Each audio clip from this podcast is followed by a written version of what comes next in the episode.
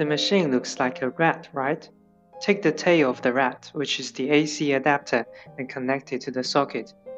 The machine will power up. Connect to the Wi-Fi called UCAS China MRM and enter the controlling page on the given IP address. Put the bottle into the box.